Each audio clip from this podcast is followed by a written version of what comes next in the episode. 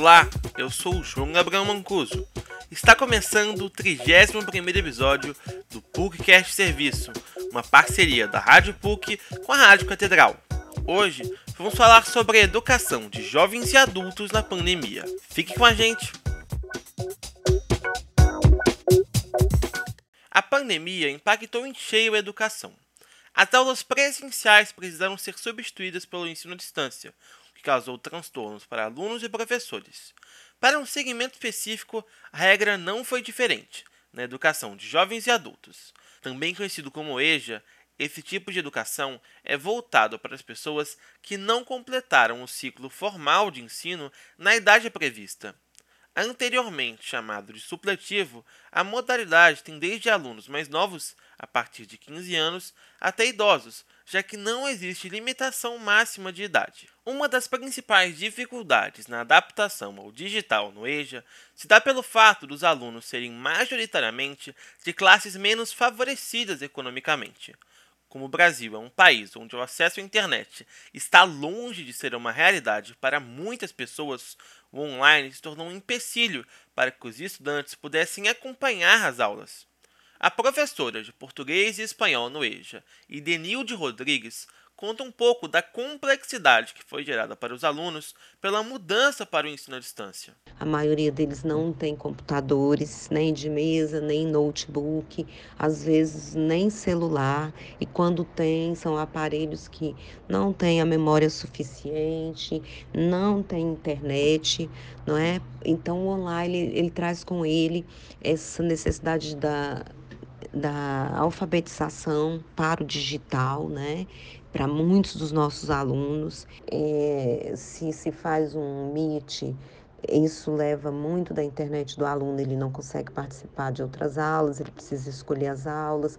Os alunos não tinham formação para acessar o ambiente, fazer as postagens, foi aos poucos foram oferecidos tutoriais, mas ainda assim o nosso aluno não tem uma formação digital. Já a empregada doméstica Gorete Moura frequentava as aulas do EJA desde 2018, mas preferiu parar após experimentar por um tempo o EAD.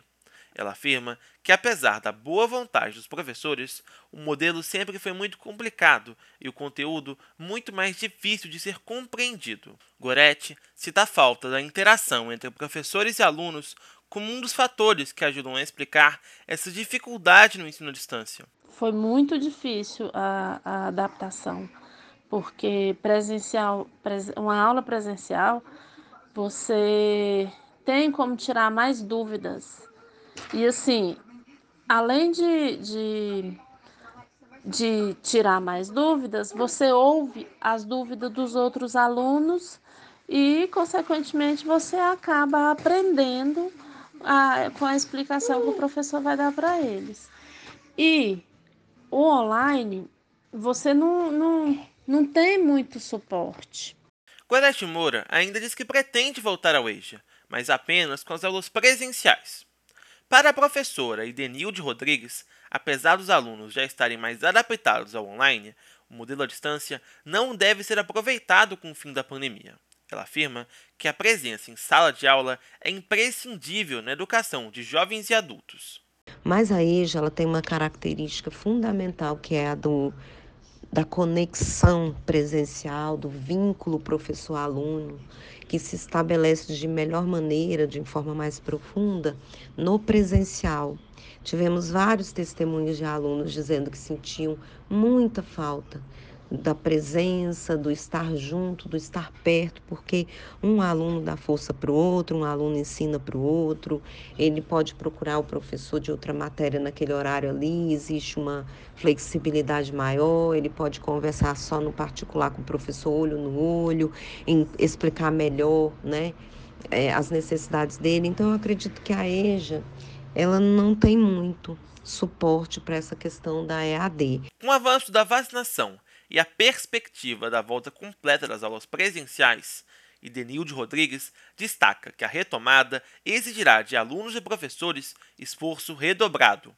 Para ela, será essencial discutir e avaliar o que de fato foi absorvido pelos alunos neste período de pandemia. Então, vai precisar ser feito um diagnóstico dos aprendizados feitos até aqui, retomar com os alunos de onde é necessário, né? embora eles tenham sido muito deles aprovados dentro daquilo que foi proposto e conseguiram é, ser aprovados, passarem né, para o, a próxima fase. Então, uma das coisas é o diagnóstico e retomar com eles de onde eles precisam, de onde o conhecimento né, ficou defasado, por assim dizer.